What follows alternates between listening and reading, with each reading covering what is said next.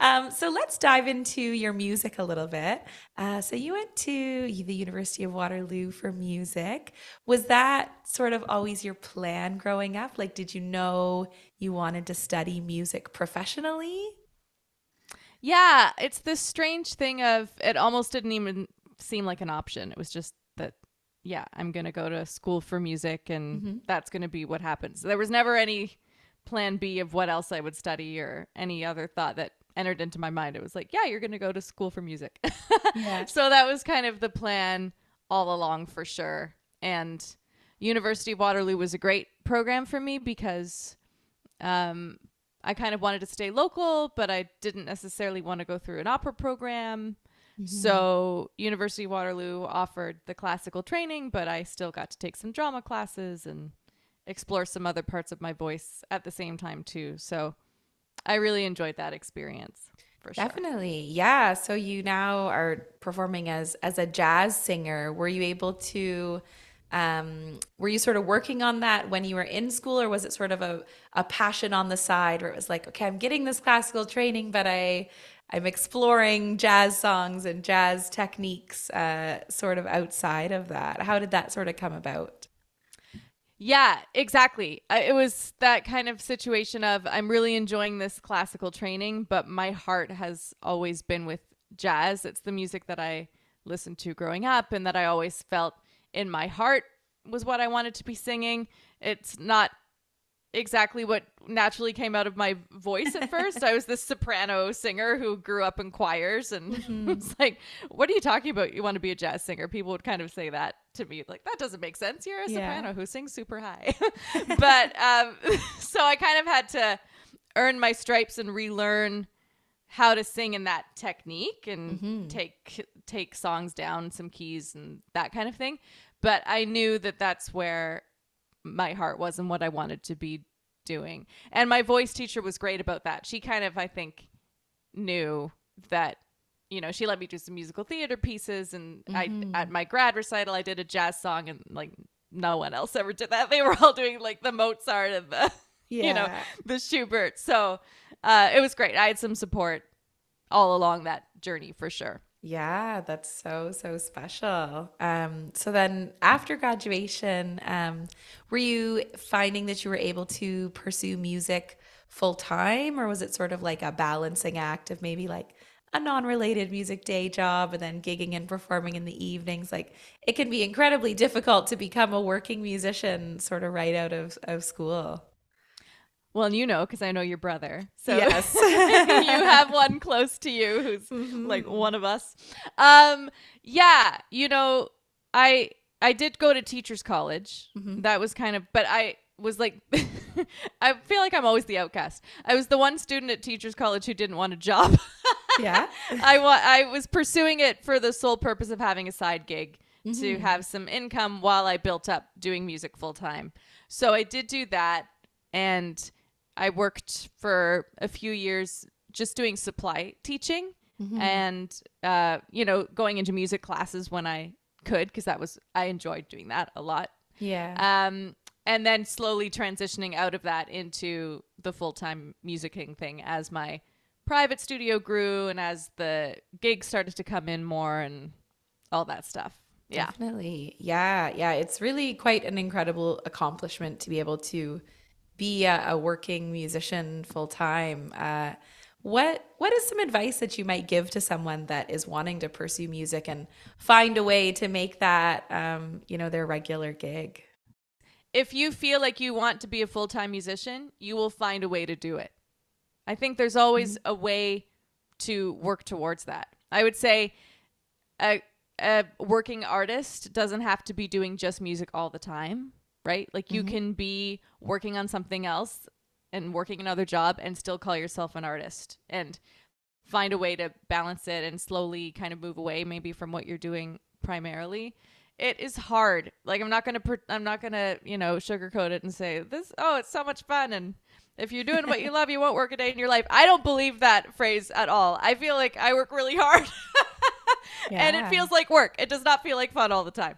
But um you know, at the same time, I think the people that I know who are making it work can't really imagine doing something else. So they find Mm-hmm. a way to do it. And if your passion is that strong and you're working on your art and you're working on continually improving yourself and putting yourself out there and you know making those connections, you'll find a way to make it happen. Wonderful. Yeah, and you you certainly have done that yourself. I see that you're playing a, a ton of of local shows regularly, playing at the Jazz Room, of course, Lana's Lounge, performing with the KW Symphony, um, and then some places, you know, outside of the Kitchener Waterloo area as well. Um, what's been one of your favorite places to perform at over the years? Uh, I know the Jazz Room is definitely that holiday favorite. Has there been another venue that sort of stood out for you? I mean, locally, the jazz room is just such a great space. It's always been a great space. It really values musicians and is such a supportive venue for both our local community and the just the North American jazz scene, to be honest. We get amazing acts coming through that space.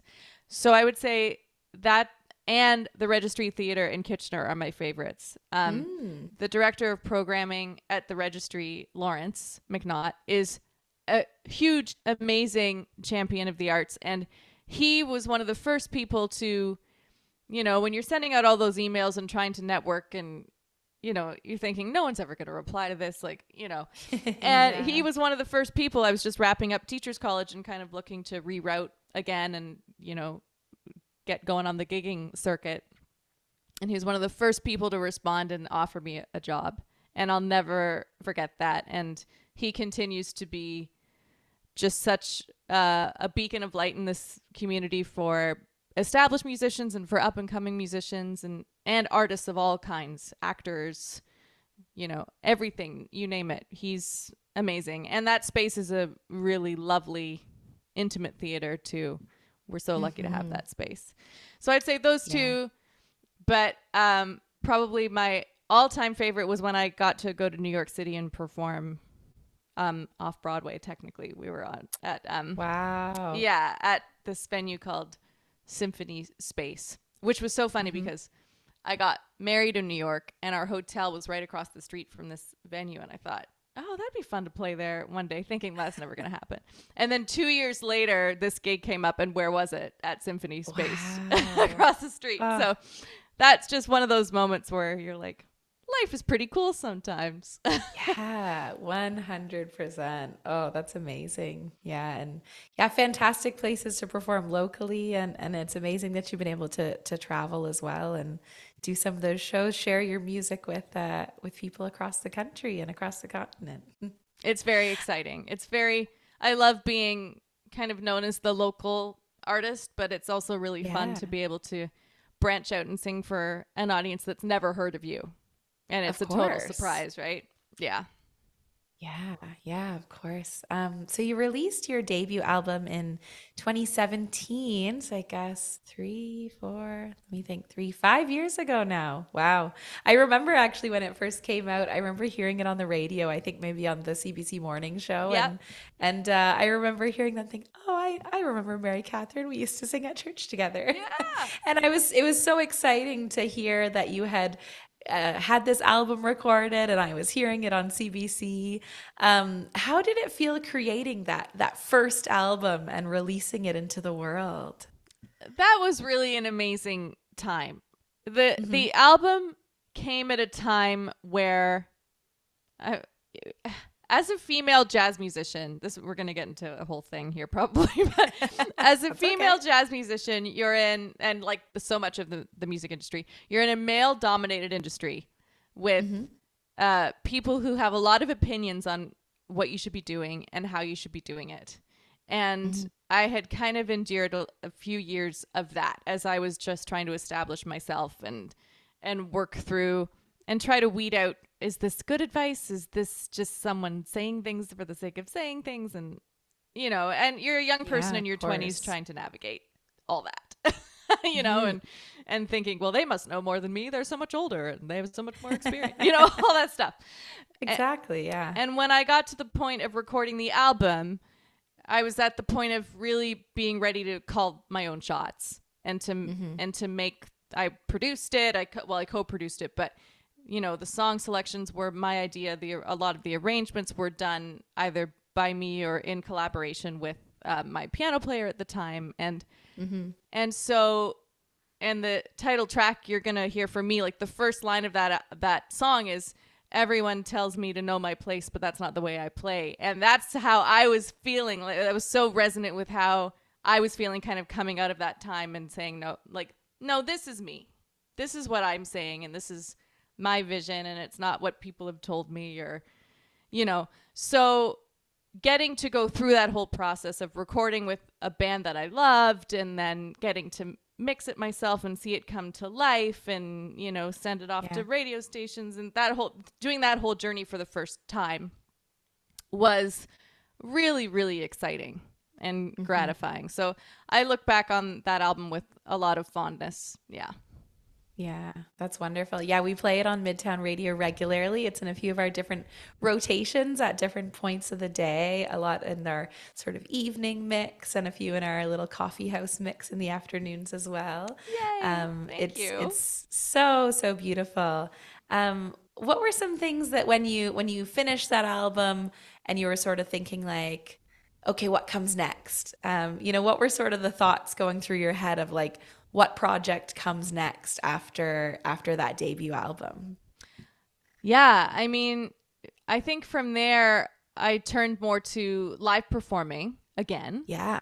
and uh, started working on a lot of themed concerts. So uh, stuff started coming my way. Like someone asked me again, actually Lawrence at the registry, saying, "Can you put together a concert of Leonard Bernstein music?"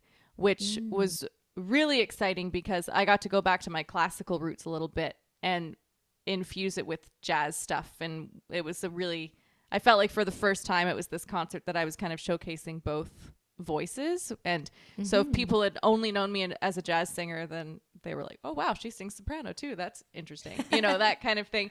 So um i was working a lot on projects like that. And then um local singer who i know you know joni narita and i worked on a, a project together with the penderecki string quartet and for a while like that was all around 2019 and we we're kind of thinking like do do we move forward and record this stuff or what do we do and then covid hit yeah. so um, that kind of threw everything for a loop. But I really enjoyed kind of you know because the album was out and and getting a bit more recognition because I had kind of this calling card now of an album, right? Yeah. To move into more concert work and that was the time that I went to New York as well and and and started working I recorded other projects with um, a female composer who's local and who's incredible and that was really nice too to not be the leader on an album and but be the first to work on original music and you know just kind of be able to show up for the session and not have to carry the load of producing it or mixing it or anything like that so, and I love working on new music. I just I love that part of my life too. So that was all really mm-hmm. fun. So I think I felt a real calling to just keep doing what I was doing and then kind of organically figure out would there be when the next album would be and what it would be and all that stuff. Yeah. Wonderful. Well, we're going to take a quick little break now and uh, listen to one of the songs that is from the new album, The Next Project. Uh, in the second half of our show, we'll we'll chat more about what happened post pandemic and sort of how the next album came about. But uh, just in November, you released a new album called Christmas Live at the Jazz Room.